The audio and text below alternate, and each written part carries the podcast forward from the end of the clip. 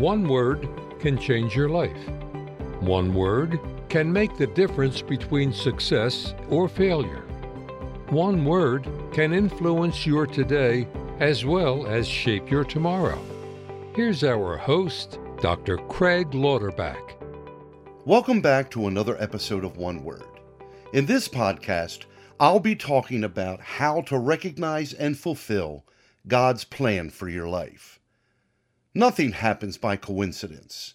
That's why when you feel called in a certain direction, allow God the opportunity to establish clarity.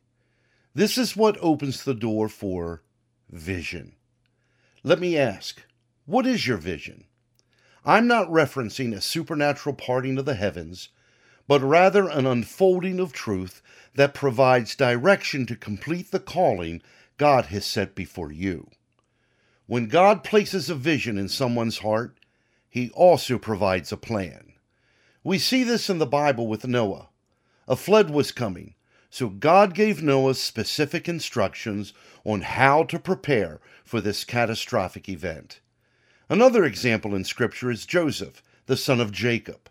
Despite all of the tragedy he experienced in life, God positioned Joseph in Egypt so that his people Israel could be preserved during a seven year time of famine.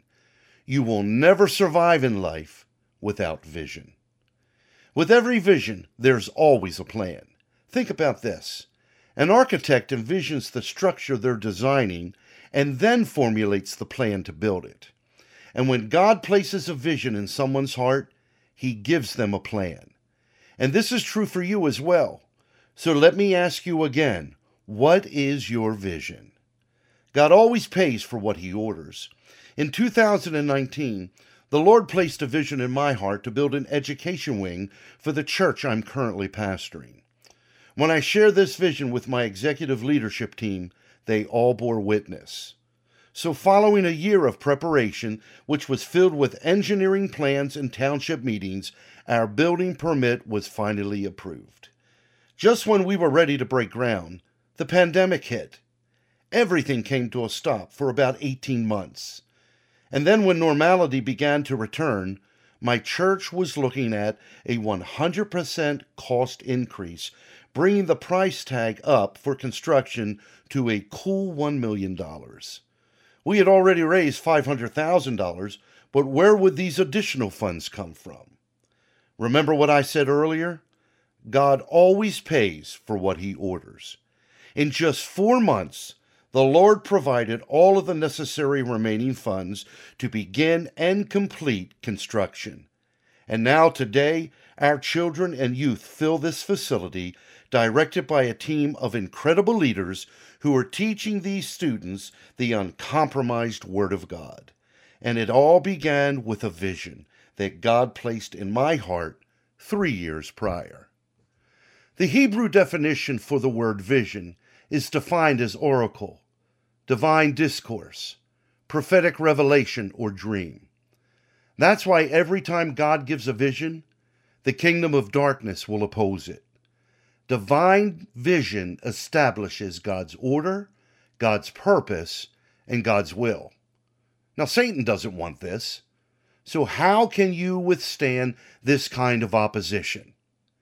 King Solomon states in Proverbs chapter 29, verse 18, where there is no vision, the people perish.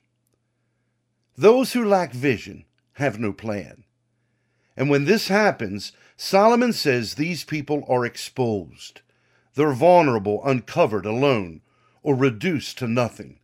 This is what the word perish means in this scripture. You need to know the vision, embrace the vision, speak the vision, meditate on the vision, and share the vision God has placed on your heart.